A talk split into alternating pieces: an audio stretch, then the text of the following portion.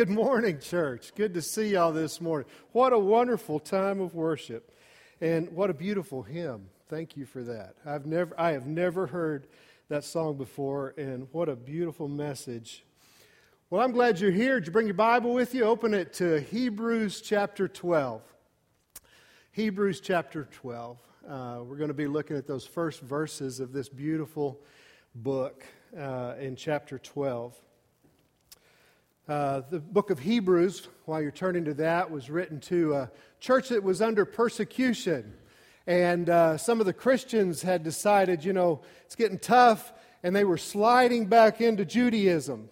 And uh, the writer of Hebrew comes back and says, listen, Christ is better. Jesus is sufficient. He's all you need. He is better than any of that. And he reminds them of that.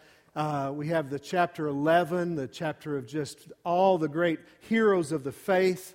And today we're going to be talking about uh, just having success on the journey and just completing the race well. The Christian life is, uh, uh in Scripture, is portrayed many different ways. Sometimes it's portrayed as a seed or the kingdom of God, and sometimes it's uh, the body of Christ, and it talks about all the different components of that. In this passage, it's going to talk about the Christian life as if it were a race, and you're running a race. And so uh, there's some things to be learned about. It's a beautiful passage. I hope it speaks to you. It spoke to me this week. I needed this message this week. I needed to be reminded of some priorities in my life. And and so I hope it'll speak to you also. Let me just read. We're in Hebrews chapter 12, and I'm just going to read the first three verses of this beautiful, beautiful chapter. Therefore, since we have so great a cloud of witnesses surrounding us, let us lay aside every encumbrance and the sin which easily entangles us, and let us run with endurance the race that is set before us fixing our eyes on Jesus, the author and perfecter of our faith, who for the joy set before him endured the cross, despising the shame, and has sat down at the right hand of the throne of God. For consider him who endured such hostility by sinners against himself, so that you will not grow weary and not lose heart. Will you join with me in prayer? Dear Heavenly Father, we just come to you this morning and we pray for just the blessing of the reading of your word. We pray that we would be faithful to this text. Father, we pray that you would speak to us through your Holy Spirit. Give us open hearts and open minds to lean in to whatever it is you have to teach us today. In Christ's name we pray. Amen. I love learning from history and reading history, reading biographies. And uh, Alexander the Great uh, was one of, I, have always enjoyed reading stories about Alexander the Great. Some of his quotes, he has a lot of wonderful quotes. But uh, Alexander the Great was a Greek uh, king, the king of Macedonia, and uh, was a young man and built a vast empire, went all through Persia, all through the known world, and, and was just an amazing military leader. Uh, he, only, he only reigned for 13 years. He died when he was 33. And yet he is known as Alexander the Great because of all that he had accomplished. Um, Alexander was moving his army through Persia at one point, and it became very evident that uh, they might begin to lose the battles. In fact, the soldiers were not able to fight like they had done before, and there was some great concern among the ranks that they were starting to experience defeat. And so when they started looking at what was happening, they realized, Alexander realized what had happened was they had been so successful in all of their endeavors that the soldiers were carrying all of this riches and heavy weight of all the things they had pilfered from all the victories they had had. They literally were weighed down by all of their success. Well, when he realized that, he gave an order that all of that plunder, all of those things, be put in a pile and he burned it all. Well, all of the soldiers were complaining until they saw the wisdom of his order. And it was at that time somebody wrote, and it said, this is what they said about that event. It was as if wings had been given to them. They were walking lightly. Again, victory is secured. Changed everything. You know, success can be your greatest enemy sometimes. You can get bogged down with that. You know, all of us want to have success. All of us want to have victory. All of us want to finish the race well. And here in the, in the book of Hebrews, the writer is going to encourage us with some very practical things to help us run this race, the Christian life, in such a way that not only are we going to finish, but we're going to finish well. And we're going to have a great time doing it. I don't know about you, but the, listen, I enjoy the Christian life. I enjoy walking with the Lord. I enjoy being around fellow believers in Christ. It is an adventure. And here, Hebrews is going to tell us how we can do that in such a way that we enjoy, enjoy the task or the thing set before, the race set before us. Look at the text just for a minute. In verse 1, it says, Therefore, we have such a great cloud of witnesses. That's where the first encouragement is found. It says that we have a cloud of witnesses surrounding us. Now, we know about clouds here in Oklahoma. In fact, this word for cloud is a cloud bank. We're not talking about a little old white cloud that's off in the horizon. We are talking about watching the Weather Channel when there is a line of weather coming across the state. It is a bank of clouds, is the word here. And then it uses the word for witnesses, where we get our word for witness or martyr, or one that gives testimony. As a, as, a, as a minister and a chaplain and all that, I get asked quite a bit the question about whether or not people in heaven see us. If my grandma is watching over me when I'm living the Christian life, and I'll just be honest with you, I read the whole book and, and I cannot say definitively yes or no about that.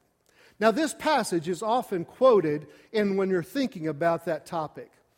But uh, this idea that uh, all of these Christians that have gone before us, or my grandma is looking down and somehow is, uh, is, is intervening in my life. I just want to caution you with that a little bit.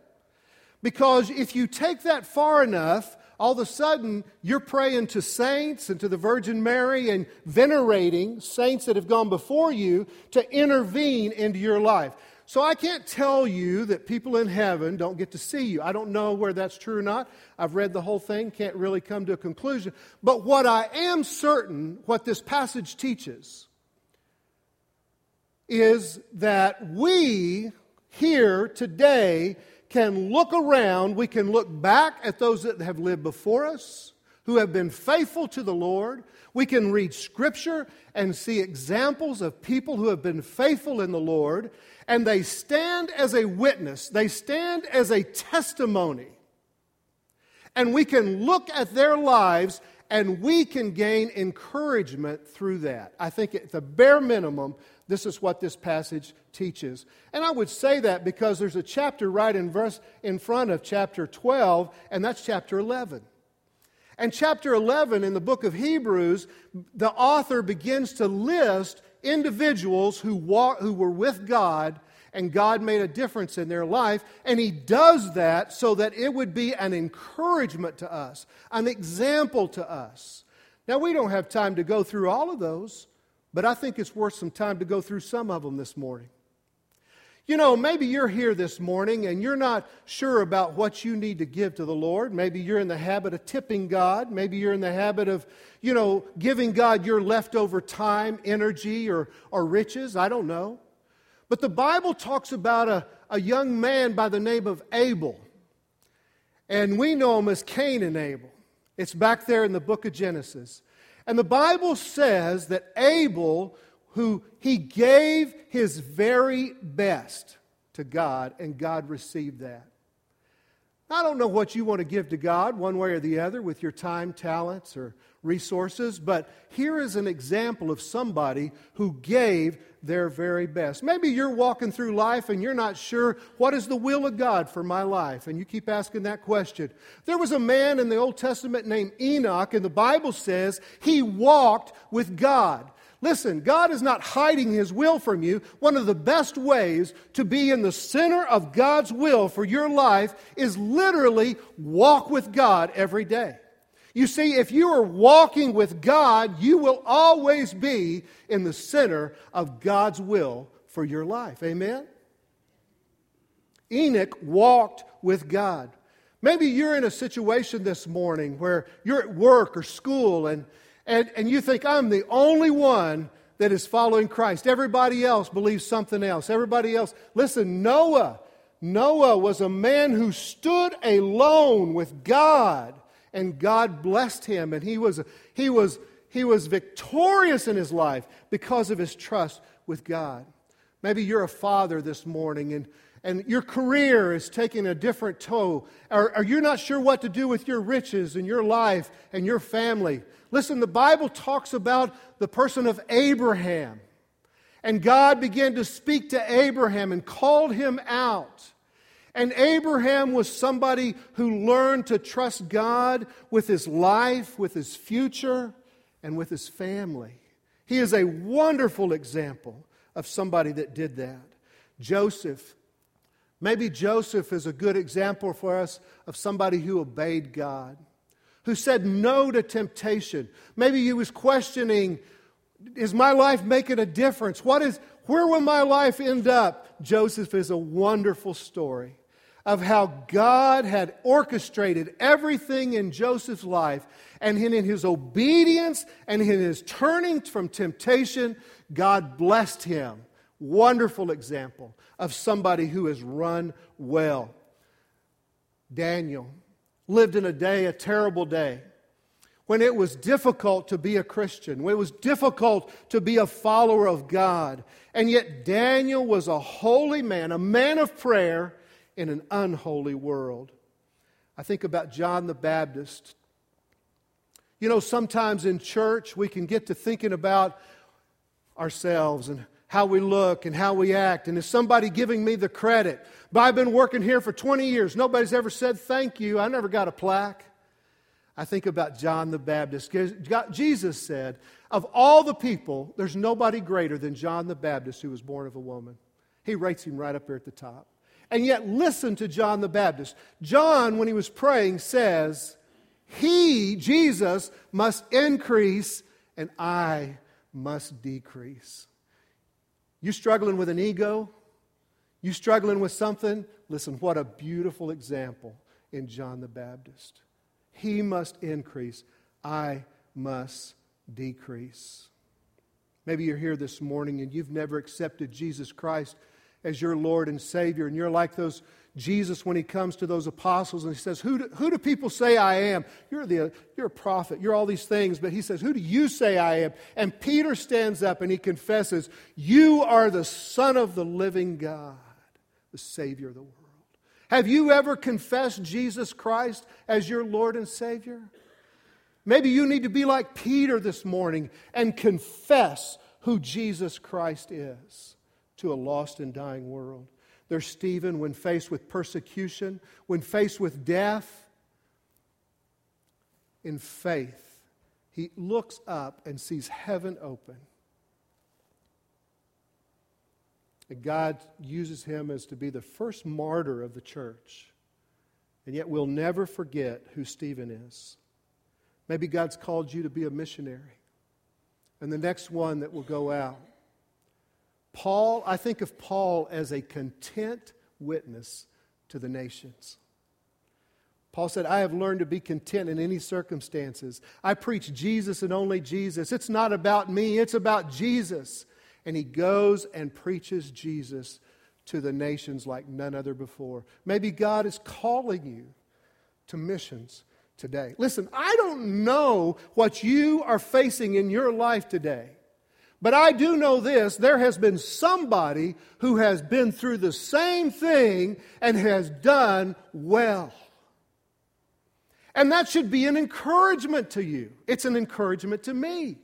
Because when I get to those places that I think, my goodness, I'm the only one that's ever been in these circumstances, that is not true. I have a cloud bank of witnesses. I, have, I am surrounded by people who have done it right for the right reason in the right way. And that is an encouragement to me. We have a cloud bank of witnesses. Amen? This passage also says that those, it talks about who is in this race. It says, let us, let us run. Let us also lay aside. Let us. That's in the plural. That's not an individualistic thing. Uh, as I read this passage, this passage is addressed to Christians, so I have to assume and believe that only Christians are running this race. If you're here this morning and you don't know Jesus Christ as your Lord and Savior, you've not even begun this race. Now, you may be in the race of life and you may feel like you're a hamster in a cage running on a wheel getting nowhere. But when you put your heart and life in Jesus Christ, a new path is marked out for you. And if you're here this morning and you have never received Jesus Christ as your Lord and Savior, one of the first things and primary things you need to do in your life is get in the race and give your heart to Jesus Christ. When I think about the world and how the world runs its race, it's individualistic.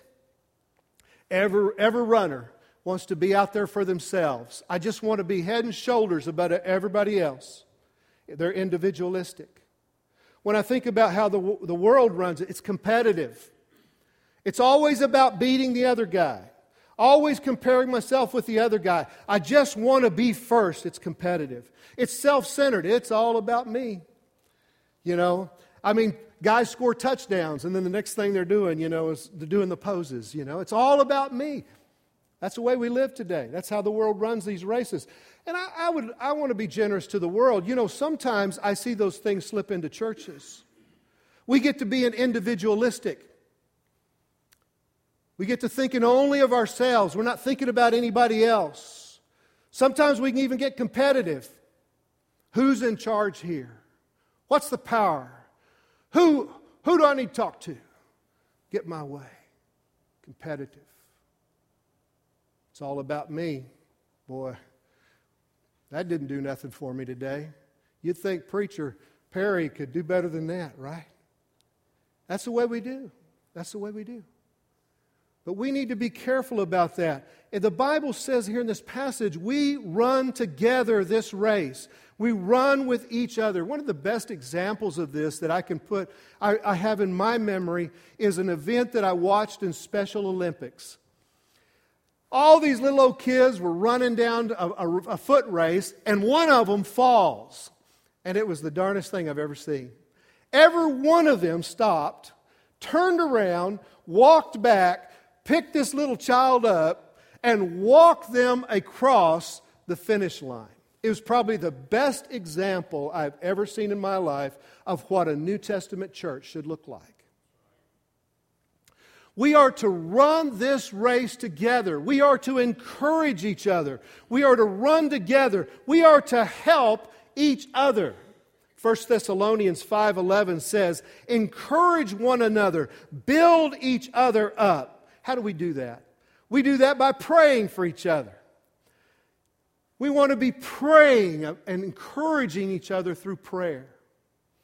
Today, in the close of our service, we're going to be praying for our search team lifting them up. They are running a hard race.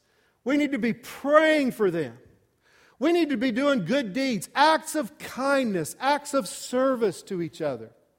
Thinking of each other more than ourselves is how the Bible talks about it.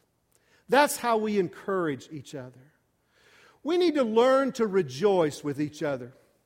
You know, sometimes I got to admit, we're a little guilty. I'm a little guilty. God blesses somebody with, and, and I think, boy, I wish God would bless me with something like that.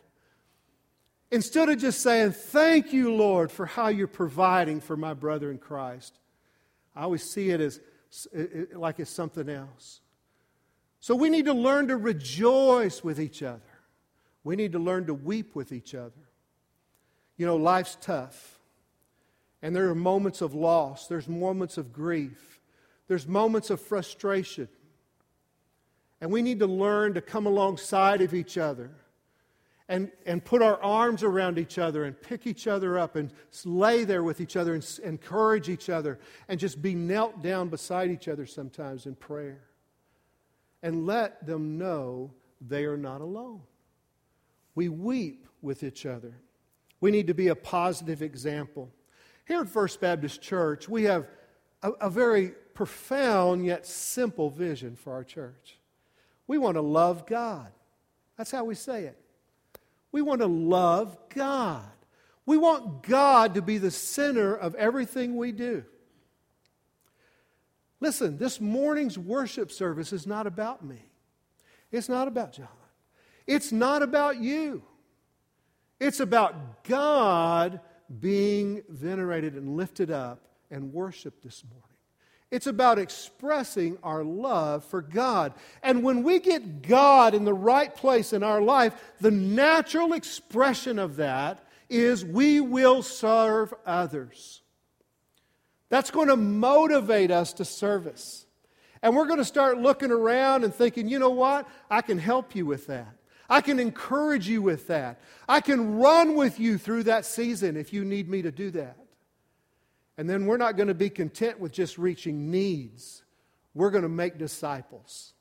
We believe the very best thing that you can do for somebody is lead them to Jesus Christ and then walk with them until they are a mature Christian in the Lord. Amen? That's what we're about here at First Baptist Church. We run together.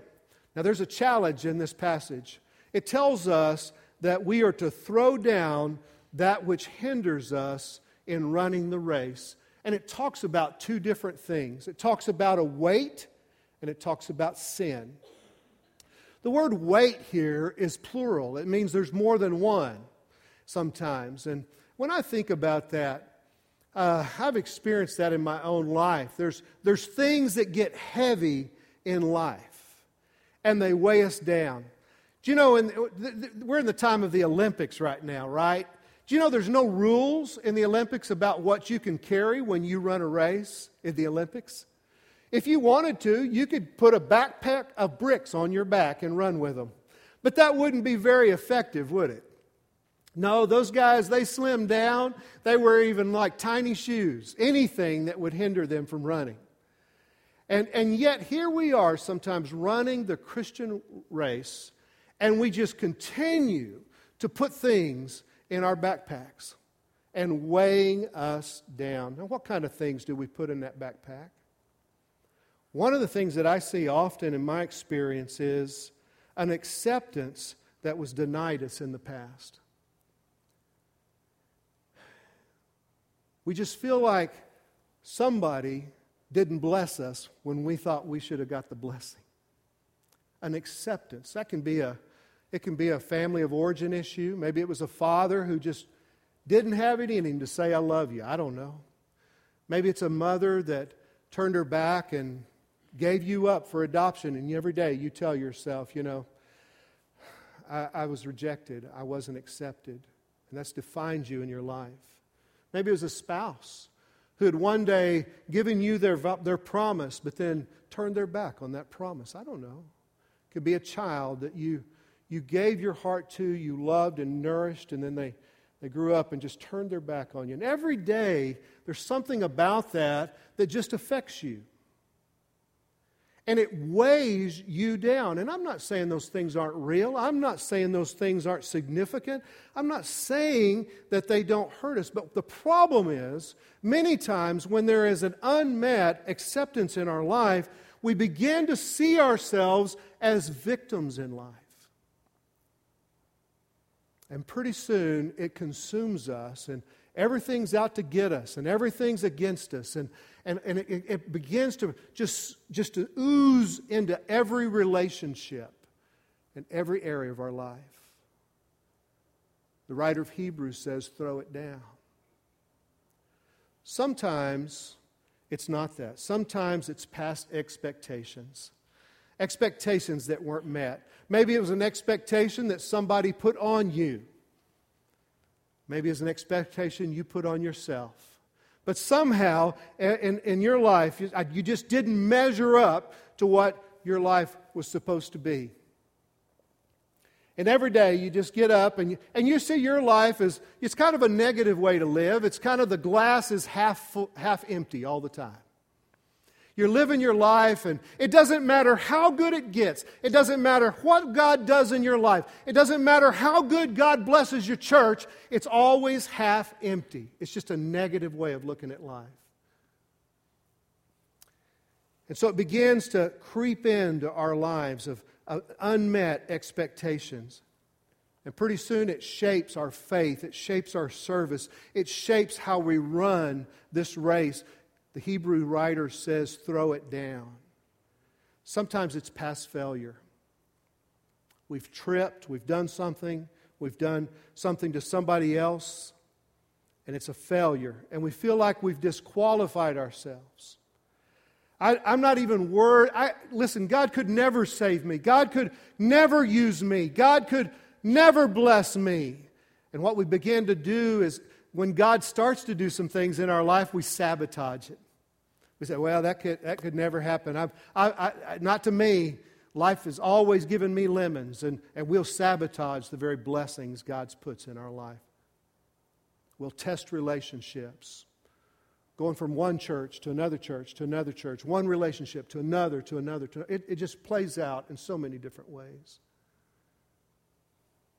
The writer of Hebrews says, throw it down. One day we'll be able to run the race, and Jesus will be there. He says, Well done, good and faithful servant. That's what we're looking for in this race. So there's these weights in life, but then there's this sin, and it's singular in this passage. So, what is the sin that entangles us? It gets trapped around our feet. We're trying to run, and it's like our shoelaces get tied together. Well, it's the sin of unbelief. And unbelief, lack of faith in this passage, is not taking God at His word. It's not believing that God is big enough and bold enough and loving enough to do what He says He will do.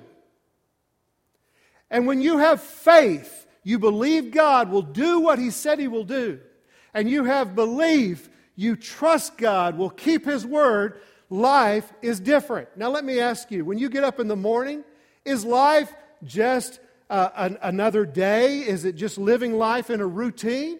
Or is it an adventure? Are you just surviving? Are you thriving, is what I'm asking you. Because that's two different ways to live. And when I live by faith and not merely by sight, but put my trust in God, life is an adventure. So many times, I think we set our goals too, too low and we set our goal to be successful. We want to be successful as a church, right? We want to be successful in life as a parent, as a husband, in our businesses. And, I, and there's nothing wrong with being successful. Successful often, though, is, is, a, is a posture of taking, of accumulating, of acquiring success. There's another word that I actually like better, and that's significance. What would be the difference in living a life that is successful and a life that is significant? I think one is taking, accumulating, one is going, giving, thinking of others. We all know those people, right? Who live significant lives they're never on Time magazine, they're never on the front of the. These are people whose names go unmentioned in most circles. But we know them because they make a difference in life. They made a difference in your life.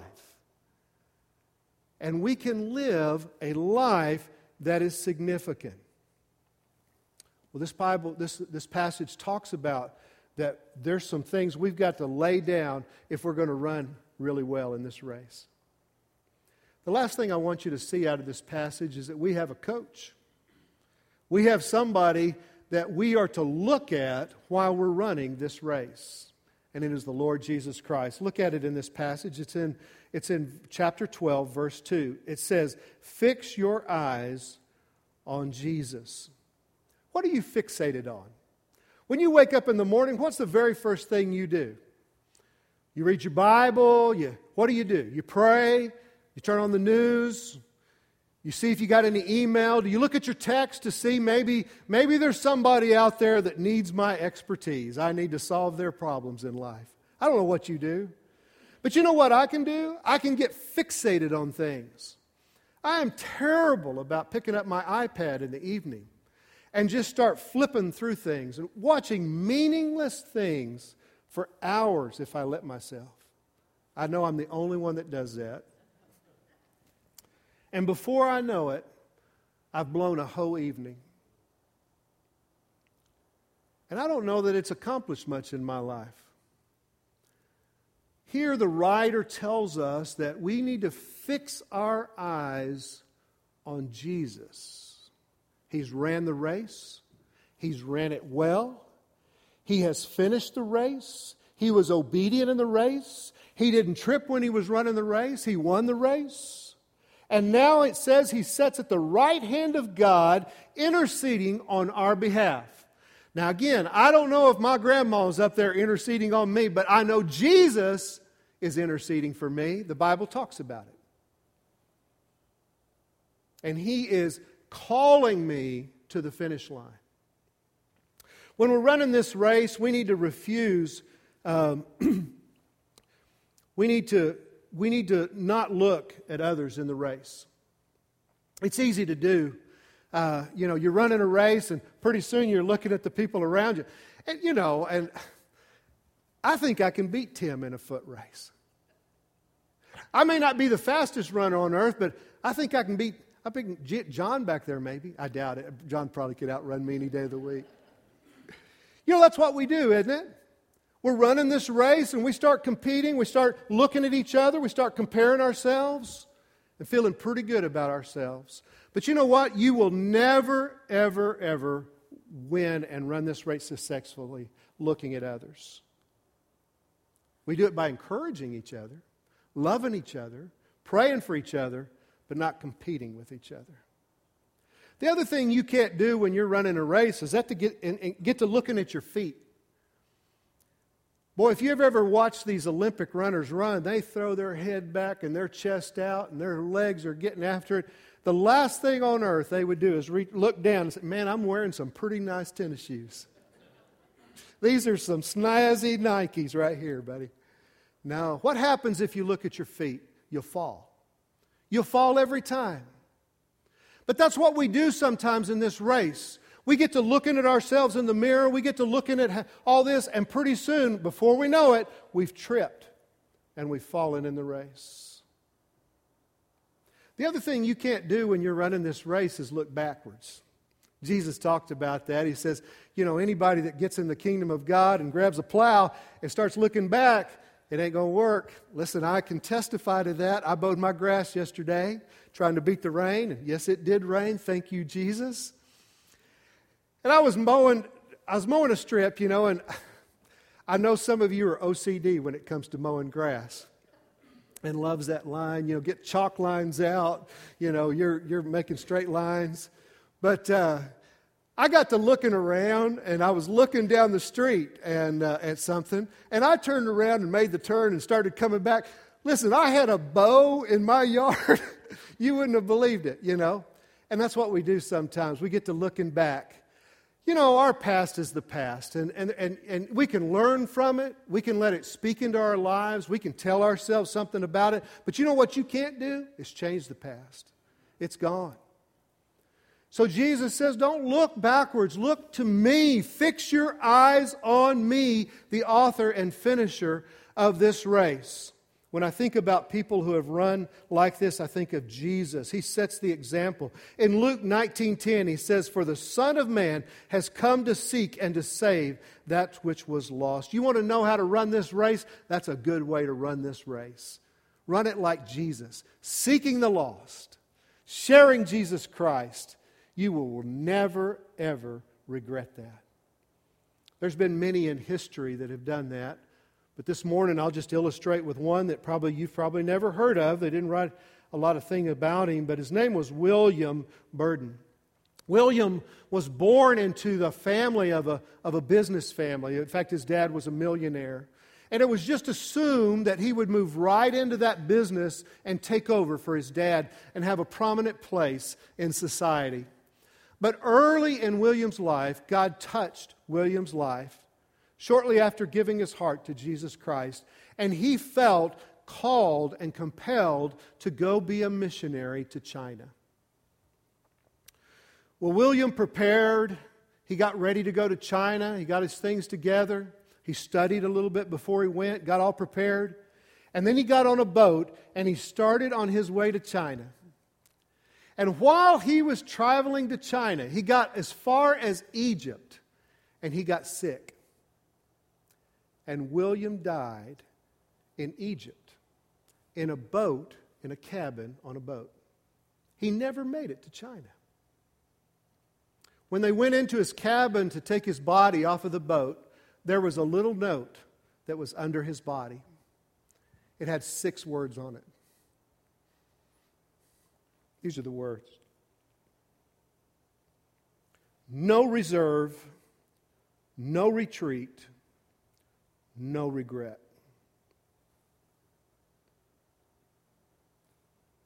No reserve, keeping nothing back let me just ask you this morning. You're running this race for Christ. Are things you're holding back in? Yeah, I, will give God this area of my life, but I can't give Him this area of my life. I could trust God this far, but I can't trust Him that far. No reserve. Throw it all out there. Trust the Lord with it. Let Him take you somewhere you have never been before. No retreat. No going back. You know, when missionaries used to go to the mission field, we used to talk about that we burn our ships. The idea is that you would go in a ship, you get there, you take your stuff out, and then you torch the ship because you're not going back. No retreat. I love the good old days. Man, I can look at this sanctuary, the glass, the building, the pews, you. Some of you have been here. And this, this church has amazing days in its past. And, and there's a temptation, isn't there, to want to go back? I, I served as a missionary for 20, tw- over 20 years with Brenda over the mission field, and they were glorious, wonderful years. And there'd be a piece of me that says, oh, if I could just go back to that, I'd be happy. If I could just go back to that, life would be good. And, and there's some truth in that. But what if what if we lived life with no regret, no going back? What if we got more excited about going somewhere we've never been before with God? I don't want to be a missionary again. I want to go somewhere I have never been with God before. I don't know what that's going to look like. I don't know what our church is going to look like a year from now, but I know God has great things in store for us. Amen. No regrets. Doing the right thing the first time. I'm always telling people this life is not a dress rehearsal, it's for living. Before you know it, you're going to look back and your life is just going to fly by just like that. It's not a dress rehearsal, it's for living. We need to live with no regret, doing the right thing the first time. Paul did that in Philippians 3:12. He says, "But one thing I do, forgetting what is behind and straining towards what is ahead, I press on towards the goal to win the prize for which God has called me heavenward in Jesus Christ. Listen, Jesus Christ is the source and perfecter of the Christian faith. Keep your eyes on Jesus. Amen. If you're here this morning and you have never given your heart to Jesus Christ, I'm going to invite you in just a moment to come and give your heart to Jesus Christ and get in the race. You're just spinning your wheels until you accept Jesus Christ as your Lord and Savior. And if you're here this morning as a Christian and you're running the race, and you've been distracted, you've been weighed down, whatever it is, we want to invite you to come and just throw it down. It's that simple. Just throw it down and then don't pick it up. That's all you got to do. The blood of Jesus Christ is sufficient. What he did on the cross is sufficient for whatever you're dealing with and run this race, picking your head up and looking to the author and finisher, Jesus Christ. Amen. Let's pause for a word of prayer. Dear Heavenly Father, we just come to you this morning. We thank you for this time when we can reflect. Thank you for this time that we can look to you. Lord, we pray that you would speak to us right now in this time of invitation. We come, Lord, just as we are. We come with open hearts, open hands, open minds. And Father, we lay it down before you. In Christ Jesus we pray. Amen.